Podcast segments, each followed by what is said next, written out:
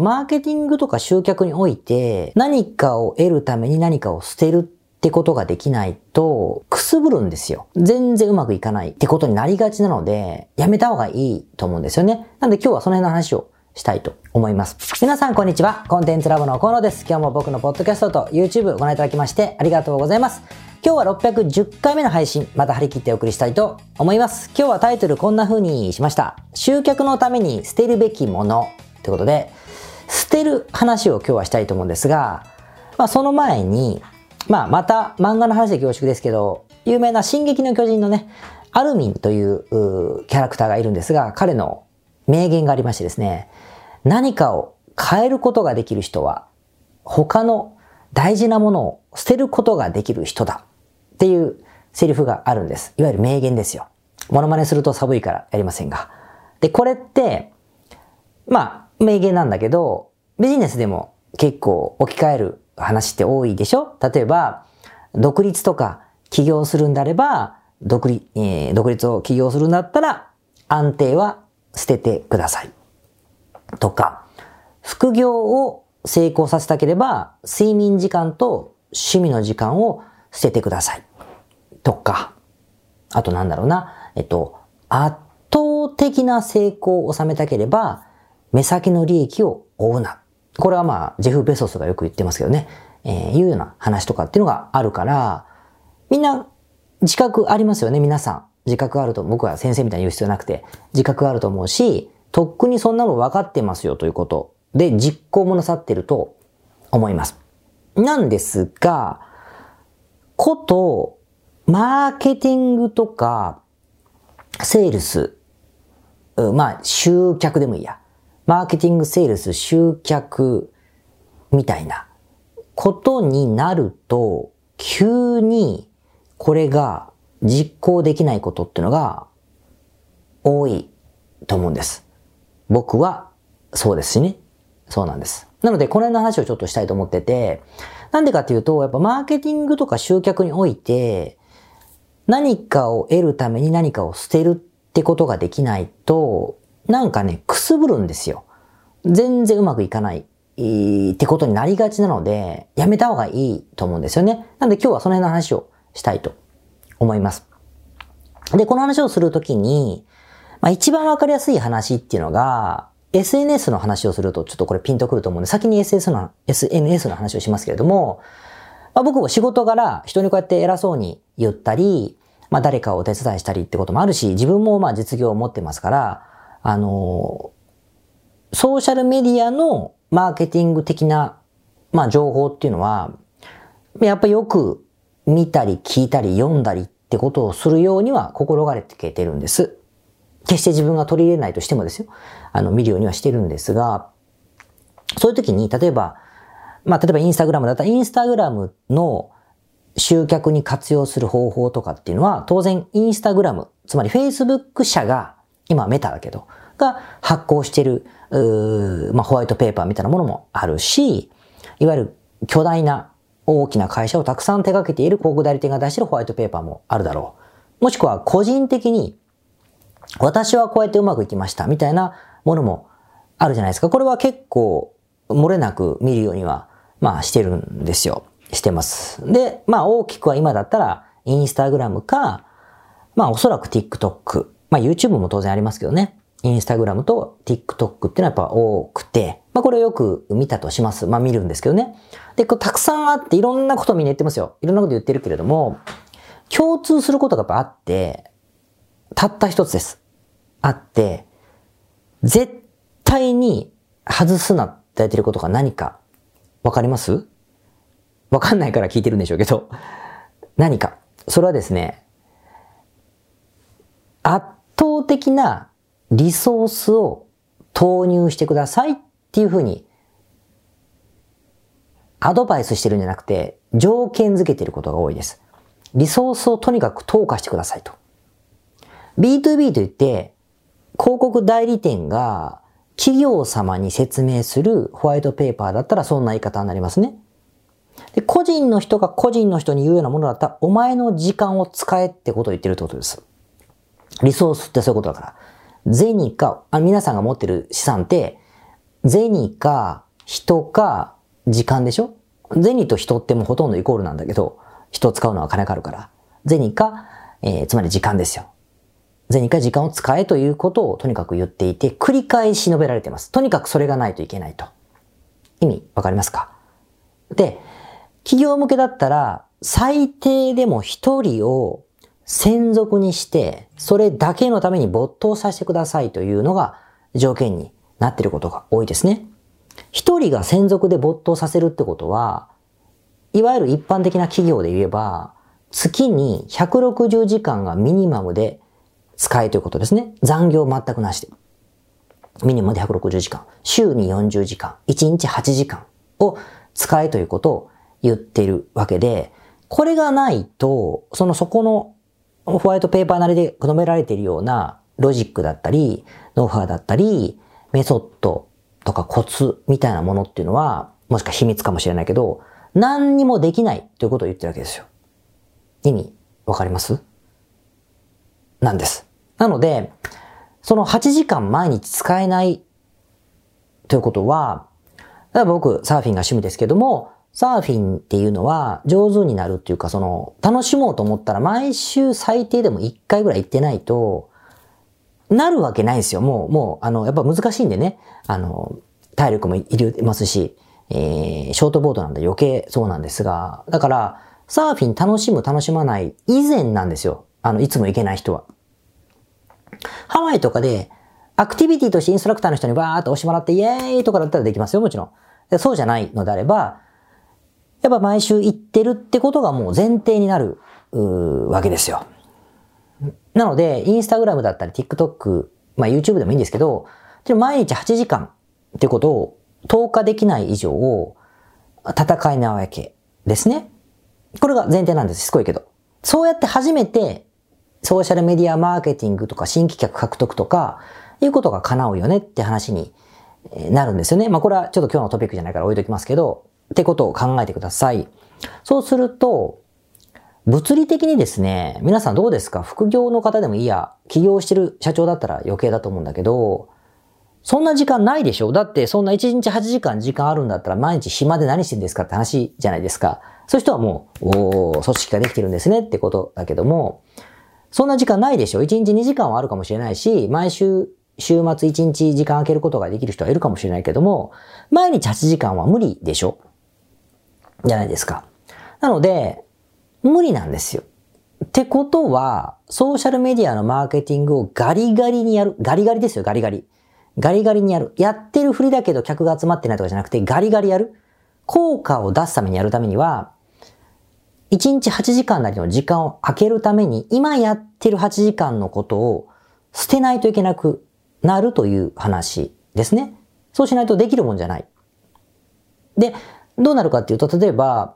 うん、広告を俺はやってるから、広告ってまあある種手放しですからね、運用がうまくいってれば。手放しなんだけど、広告をやってるから大丈夫だ。もしくは代理店に丸投げしてから大丈夫だと思ってるとしても、やはりこの広告っていうのは成果がだんだん落ちていくことがあるので、ノーチェックだったら。ね。で、それをちょっとずつこう試行錯誤したりとか、ちょっとずつこう改善してメンテナンスするんですけど、そのチェックだったり監督だったり、自分の作業でもいいけどできなくなってくると、当然集客はゼロには急にならないけれども、顧客獲得単価がすぐ上がったりとか、もしくは顧客そのものが減っていったりってことが起こるから、それは捨てることになるでしょ？その SNS 没頭するってこと。放置なんでね。とか、もしくは、えっと、その、広告じゃなくてもいいや。まあそれはそれでうまくいってると、広告代理店が勝手に全部やってくれますみたいな代理店があったとしたら、普通やってくれませんけど、そしたら今度は、既存のお客様をリピートさせるための商品開発だったり、挿入、送品投入だったりとか、ブランド増やしたりとか、まあオンラインコースだったらコースを増やしたりとか、あと顧客のケアだったり、マネジメントだったりってことができなくなるわけだから、そうすると現場は少し混沌としますので、まあリピート販売が落ち込んだりとか、少しユーザーの流出が増えたりとかってことは起こり得ますからね。起こり得ますから。そうすると、当然その売り上げというものそのものは一時期、えー、捨てることになる。ソーシャルメディアに没頭するわけですからね。っていう、こう、取捨選択どうしても出てしまうわけですよ。そうしないと、当たり前ですけど、今のこともやりながら毎日寝る前にちょっとやるかとか、週末の土曜日だったら時間あるのよねってやってても、ソーシャルメディアの成果を出すってまではまあおそらくいかないので、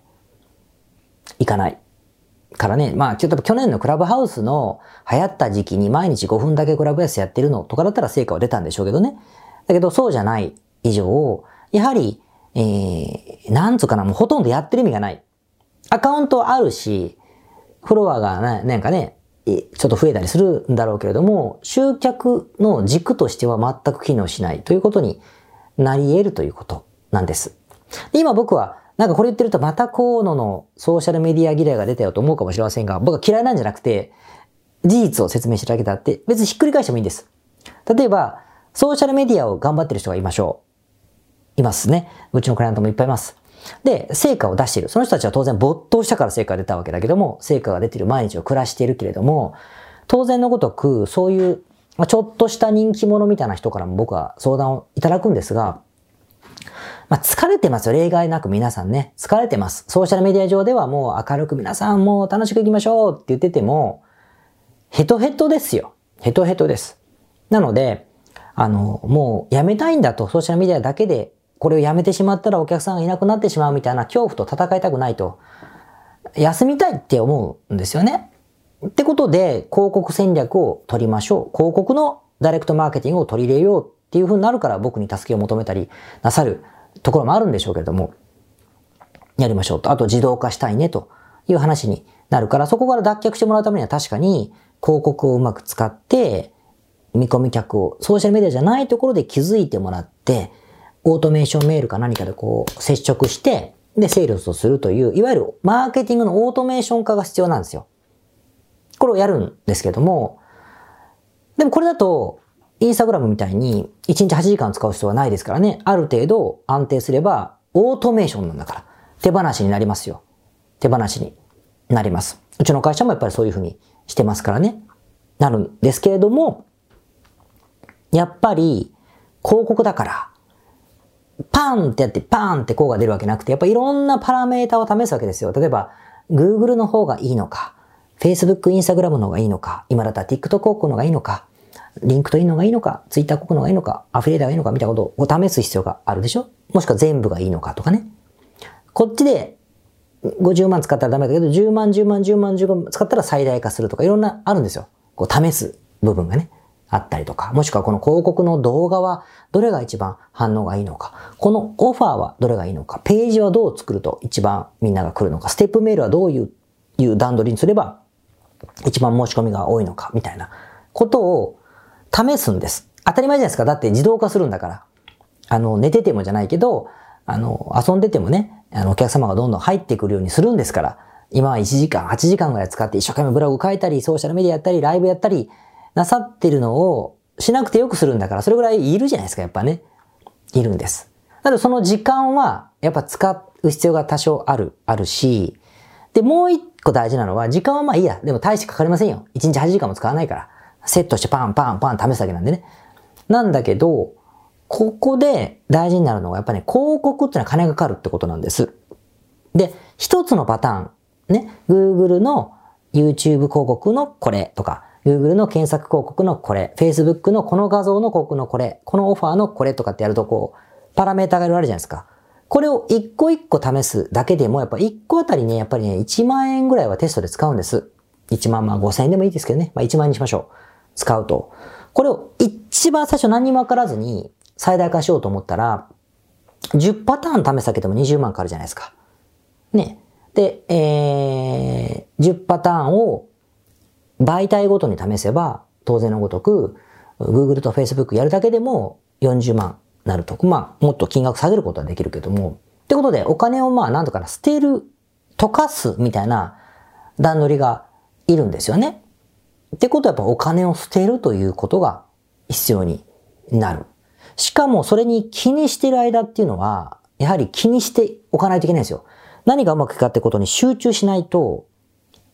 そこだけなんだから、あとは自動化しますんでね。そこは集中しないといけないから、ソーシャルメディアがおざなりになりますね。そうするとここの集客落ちるんです。だから客も捨てて、ね、お金も捨ててということがどうしても必要になるということになります。でもこれをしない場合がすごい多くて、ソーシャルメディアの方がよく言うのは、広告の一つ目のパターン1万円かけるとか2万円かける、3万円かける。3万かけたタイミングでも大して客が集まってない。ステップメールのテストも何もしてないですよ。集まってないと思った時に、もうね、めちゃくちゃ残念があるんですよ。はぁって、これ何この広告みたいな。全然客集まんない。やっぱ広告じゃないわねみたいなことになるわけですよ。なぜかというと、本人はソーシャルメディアで人気があるから、ソーシャルメディア上、もしくはライブとかで人を集めて、自分のことが好きな方集めて、これやります。このサービスどうですかこの商品どうですかって言ったら、バババババって買うんですよ、みんなが。だから、すっごい簡単に物が売れるような印象を持ってるんで、当然努力の賜物だから。だけど広告っていうのは自分のこと知らない人たちだから、何こいつってことから始まるわけですね。何この会社とか何この商品から始まるから、反応が取れないですよ。取れるまで試すわけだから、だから。ってなると、なんか全然ソーシャルメディアの方が簡単なんだけどっていうふうに思うんですよね。ってなってやめるとか、なるから、で、それはなんでかって言ったら金をちゃんちゃんと使ってテストをやりきるってことをやってないだけなんだけど、こんなことになってね、やめちゃったりとか、もしくは誰かになんかやらしといて、しかもよくわかってない人にやらしといて、成果出てないからダメね、広告って判断をする人がすっごい多いです。これは別に悪いことじゃなくて、結局はどっちも捨ててないからですよね。どっちも捨ててないからということになると。で、しつこいけど、マーケティングっていうのはフルマーケティングとかよくね、昔先生に教えてもらいましたけど、いっぱいある方がリスクがないからね、こっちがダメでもこっちがいいっていうのはもちろんいいいいんですよ。だけど我々の規模だったら、やっぱり、あの、リソースが限られているので、どちらかを頑張って、どちらかを捨てるってことを決断しないと、なかなかできたもんじゃないということなんです。まあその証拠にというか、例えば、僕らのクライアントさんで、えっと、イタリアの方はですね、2年ほど前に世界中が外出制限になり、渡航制限になり、え観光業をやってたんですけど、売り上げがゼロになったタイミングがあったんです。で、当然、やることないじゃないですか。やることがないので、じゃあ、それまでも YouTube をやってたんですよ。YouTube をやっていたし、えー、投稿もちゃんとやってたんだけど、まあまあ、片手間というかね、やってたんだけど、もう時間もあるから、ほとんどの時間を YouTube の、まあ、活動に割いたんですね。そうすると半年とかぐらいの間に、もう登録者が何万人に増える、現象があって、だから今ではもうライブとかやってもすごい人気があるような方になったということがあると。もちろん本人の努力はあるし、あの、キャラクターもあるし、えー、いろんなものがあります。あるけれども、メソッドもありますよ。あるけれども、やっぱり一番の要因は時間を使ったことだとしか言えないじゃないですか。ってことなんですよ。で、別の例出しましょうか。例えば僕のクライアントさんが EC、EC をさい、ね、EC サイトをやってるクライアントさんがいて、売り上げは結構ちゃんと立ってる方なんだけども、あまあ、ライブコマース。つまりライブで皆さん、こんにちは、今日はこの商品で、みたいなことをしたとしましょうか。ライブコマースって今流行ってるからね。ライブコマース流行ってるし、すっごい売れてるというふうにいろんな方に聞くんだから、私もやろうと思ってるのよ、と。どう思うという話を相談されたんです。で、結論から言うと僕は、えー、条件を一個だけ出していて、新規のお客様を集め続けるためにやるライブ配信だとやめた方がいいと言いました。なぜかというと、ライブ配信をするってことはソーシャルメディアの影響力をもっと一つ一段階上げるって活動になるから、そこに多分没頭する時間が必要なんですね。なんだけど今のそのネットショップってもう商品数もどんどん増やせるし、会員数もどんどん広告と、とで増えるし、広告で増えるし、あと、スタッフのマネジメントもうまくいっているので、この中をいじるだけでも売り上げって上がっていくんですよ。上がっていくんですね。広告をもっと投下することもできれば、リピートの販売の促すための商品数、ブランド数、えー、キャンペーン数とかで工夫すれば、もっと売り上げが何倍にも上がるというふうに思っているんですけど、僕は思ってるんですが、このタイミングにいるので、この、これを捨て、捨てることないじゃん。だって時間使うんだから。っていうのは良くないと思ったんです。だから、やるとしたら、捨てれないからね、これはね。だったら、効率が悪いんで。だったら、そのライブ配信はこのキャンペーンの一つ、既存の会員さんに対して、知らしめるためにソーシャルメディアなんかを使いながらライブ販売をするっていうイベントとか、ユーザーのエンゲージメントを高めるとか、面白いという意味でライブをやる分には全然いいと思いました。それはもうキャンペーンの一個なんでね、やり捨てというか。って考えれば、捨てるということは言わなくて、今やってる中の一つに組み込まれるので、いいんじゃないかなというふうに思ったんです。だから今日僕はなんか広告はダメとか SNS がダメって言ってるように聞こえるんだけど、そんなこと言ってなくて、あの、新しいお客様を集めるマーケティング活動っていう意味では、どちらかを捨てる時期がないと、どちらもうまくいかない。二頭を産むのは一頭も得ずみたいになっちゃうよという話をするわけであって、決して全部がダメという話をしてるわけじゃないというのは、ちょっと誤解を解いておきたいなと思うんです。どうですかね?まあ整理すると、結局は新規客を増やすという活動には、お金を使うマーケティングか、時間を使うマーケティングしかなくて、それぞれのどちらかを選ぶと、どちらかを捨てることになるということなんですね。もちろんお金がいっぱいあれば、あの、いいんでしょうけど、そんなにリソースがないと思うから、そういう選択肢になりがちだという話をしました。なので、ソーシャルメディアをやってるんだけど、広告がうまくいかないとか、広告だったりとか、えー、違うな。そうだね。広告でやってるんだけど、審査とか広告費の高騰で嫌になっちゃって SEO やってるけどうまく検索に引っかからないとか、SEO 対策に疲れちゃ、検索の上限に疲れちゃったからソーシャルメディアに切り替えたいんだとか、はたまた広告にやりたいんだというタイミングでうまくいってない人がいたとしますと、そのマーケティングの、その、チャンネルがダメなんじゃなくて、あなたがどちらかを捨てていないという話なんではないかと思うし、捨てる気がないなら今その困ってるものをもっと研ぎ澄ました方が、爪を切った方が、うまくいくんじゃないかなというふうには思いましたけどね。僕も、えっ、ー、と、コンテンツラボっていうコンサル会社の方は結構広告戦略をガリガリ使うので、これを研ぎ澄まそうっていうのをだいぶ何年か前に割り切ったんで、うまくやれてると思います、思いますね。あの、温度メディア作ろうかなとか、SNS かなとか、ソーシャルメディアかなとか、あものすごい、あの、グワングワンしましたけど、結構落ち着いた。で、スーツ販売の方は、やっぱ未だにね、ハマりますよ、僕、この罠にね。だけどやっぱりね、何かを捨てて何かに没頭するとか、どちらをやる方がより、より効果が上がるかみたいなことを考えたら、選択肢はおのずと一つに絞られてくる部分っていうのがやっぱりあるんですよね。どうでしょうか？まあいろいろやれる人はね、もう事業が大きくなったり時間がすごい余ってる方はど大いにいろんなことをやってくださればなと思うんですが、まあまあ捨ててないからこそという現象が起こりがちなので、今日はあの、シェアをさせていただきました。それではまた来週。はい、それでは610回目の雑談に行きたいと思います。今日はね、ちょっと興奮してます。今日撮影日が2月の14日なんですが、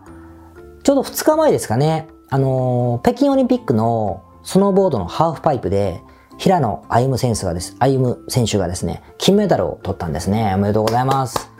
好きな人は見てますか？ニュースで見てる人はいると思うんだけど、金メダル取りましたから、僕は、あの、楽しみだったので、わざわざリアルで、あの、時間空けてみたんですけれども、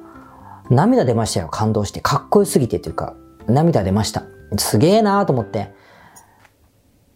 夏のオリンピックの堀米選手とかの金とかね、スケボーの堀米選手の金メダルだったり、サーフィンの五十嵐カノア選手の銀にもなかなか感動しましたが、日本人は横乗り強いですね。僕横乗りスポーツが好きなんで、あの、スノボーもね、もちろん昔若い時はハーフパイプとかも、あの、ほんとちっちゃいハーフパイプだけど、あの、真似事をしてたこともありましたんでね、あの、興味があるんですけども、いや、すごい男だと、あの、思いました。で、なんかめちゃくちゃ練習なさったんだなとは思うんですけれども、何が感動したって、まず、あの、取り、技があるんです大技があるんです。広野歩夢選手しか公式戦で成功させたことがない技があって、どんな技かというと、名前がね、ややこしいんだけど、トリプルコーク、トリプルコーク1440。トリプルコーク1440度って意味なんだけど、と言います。どういう技かというと、ハーフパイプってわかりますねすり鉢状になってるところをこう、すごい斜面なんですよ。すごい斜面がすり鉢状になってるんですよ。これをこう、パーン飛び出しながらこう、こういうふうに行って、4、5回、こう、飛び上がって技を決めるようなね、競技で採点で決めるやつなんですけども、飛び上がった時にですね、トリプルコークというのは3回、3回回るんです、縦に。縦に3回回ってて、その回りながら斜め向いてるから横に4回回ってるんですよ。わかります？っていう、ちょっと人がやるには無理じゃないかみたいな技をやるんですよ。で、えー、多分6メートルか7メートル飛んでるのかな？そのリップ、このすり鉢状のこの、ここだけでも7メートルあるのに、7メートルのところを直角にせり上がって、ここから飛び上がってまた7メートル飛んで、3回縦に回って4回横に回って着地するってちょっとわけわかんないでしょ。あの、僕はサーフィンするんで、五十嵐カノア選手の、あの、パイプライン、ハワイのパイプラインでクソクソでかい波に乗るのも、もう頭おかしいようにしか見えないけども、その棒も僕はやっていたので、あの、ハーフパイプのあの壁に飛び上がるっていうのがもうどれだけのその才能と努力と恐怖への克服とっていうのが、あの、わかるので、まあすげえと思うんですけど、まあそれはいいや。ってことを成功させたんです。成功させたんですけど、これね、人類初の技を成功させたのに、こう、点数がね、低かったんですよ。採点が。あの、まあ、スノボって3回演技して全員が、3回演技して、3回の中で一番いい点数を採用するって競技だから、最後までわからないんだけど、つまり1回目で1位だった人が3回目でまくられることだってあるわけ。だからそういう面白いんだけど、あゆみ選手は1回目こけたんです、たまたま。こけて2回目で大成功したんですよ。最高のルーティンをやったんだけど、点数が低くて2位だったんですね。今、結構物議を醸し出してるから、なんだと思ったけども、なんかそういう事件があったんですよ。で、普通これだったら悲劇の男ってなりますよね。まあ、銀メダルだし。だけど、あの人がすごいのは、その3回目でもっとすごいことやったんですよ。すごいことやった。もっと完成度が高い高さから着地からっていうのをもう一回やってのけて。で、文句なしの金メダル。しかも予選1位だったから滑るのが最後の最後なんですよ。みんな飛んで、み、1回目も2回目も3回目もみんな飛んで、彼が2位、で1位がいて、銀メダルは確定なんだけど、ここの人が1位を超えたら、もうそれで飛んだ瞬間に金が決まるみたいな、わかります？野球でいう9回裏、2アウト満塁みたいな。感じの、あの状況ですね。状況で、サッカーで言ったら、この最後の PK 決まったら優勝みたいな。感じのところで、その大技を決めて、完璧に滑ってのけて金を取ったんです。すごくないですか？あの、皆さんアスリートじゃないし僕も違うから、ほんと人事ですけれども、普通腐りません？それかもう舞い上がっちゃって。だけどそれでね、平然とあれでこう、またいい点を出すっていうのがね、漫画みたいでしょ？あ、すげえと思いました。で、僕が若い頃にスノボをしてる頃から有名だったショーン・ホワイト選手っていうすごいあのレジェンドがいるんですが、ショーン・ホワイト選手って前回のオリンピックと前々回金取ってるんですよ。で、平野歩夢選手は両方彼に負けて銀だったんですね。だけど、彼が今回引退する35歳なんで、引退する。って時に、やっぱその、ショーン・ホワイト選手が最後こけちゃったんですけど、で、こう、二人でハグするみたいな。わかります？新旧ですよ。35歳のレジェンドと、23歳の、あの天才みたいなのがこう、ハグするシーンとかあってね。わかります？この興奮まだ僕冷めてないんですけど。ということで、久々に、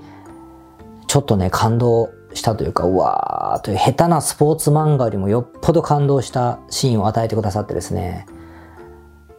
いやーなんか僕はもう息子ぐらいのね年齢でおじいちゃん目線で見てますけど、すごい男がいるもんだなと思いましたし、なんか50年間生きてますが、51年間生きてますけど、あのなんでこんな同じ人類で差が出るんだろうというぐらいね、あの、尊敬する人っているもんですね。あの、ということで、めっちゃ感動しました。興味ない人は多分見てない、ニュースしか見てないと思うんだけど、まあ、録画があるでしょうから、暇なんだったら、スノーボードハイフパイプの決勝を見てみてください。そんな短い時間だから、あの、見てみていただければね、僕の言ってる意味もわかるかもしれない、いいなと思って申し上げておきます。しかもあの人は、ね、金メダル取れないと分かってても夏のスケートボードまで出てますからね。いやー、みたいな。あとなんかね、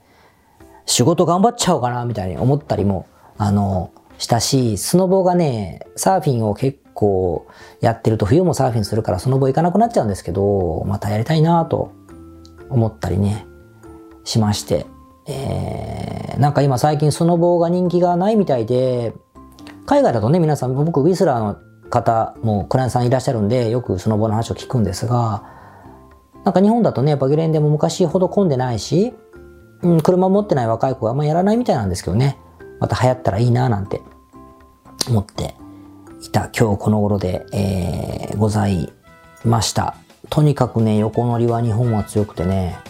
えー、見てて楽しいなと思っております。それでは、また来週。皆さん、こんにちは。コンテンツラボの河野と申します。この YouTube チャンネルをご覧いただきましてありがとうございます。え普段は在住の起業家の皆さんにインターネットを使ったビジネスのサポートをさせていただいております。これまで、え約3000人の方々のビジネスのサポートを行い、すべてのクライアントさんの売上総額は300億を超えているぐらいだと思います。えこのチャンネルではそんな経験をもとにインターネットビジネスもしくはインターネットを使った起業について、え詳しく役に立つ情報をお送りするように心がけております。海外においての事例もとても豊富に含んでいますので、日本の方にも適用できることはとっても多いと思っております。ぜひチャンネル登録をして配信をご覧になってみてください。ポッドキャストをお聞きの皆様、こんにちは。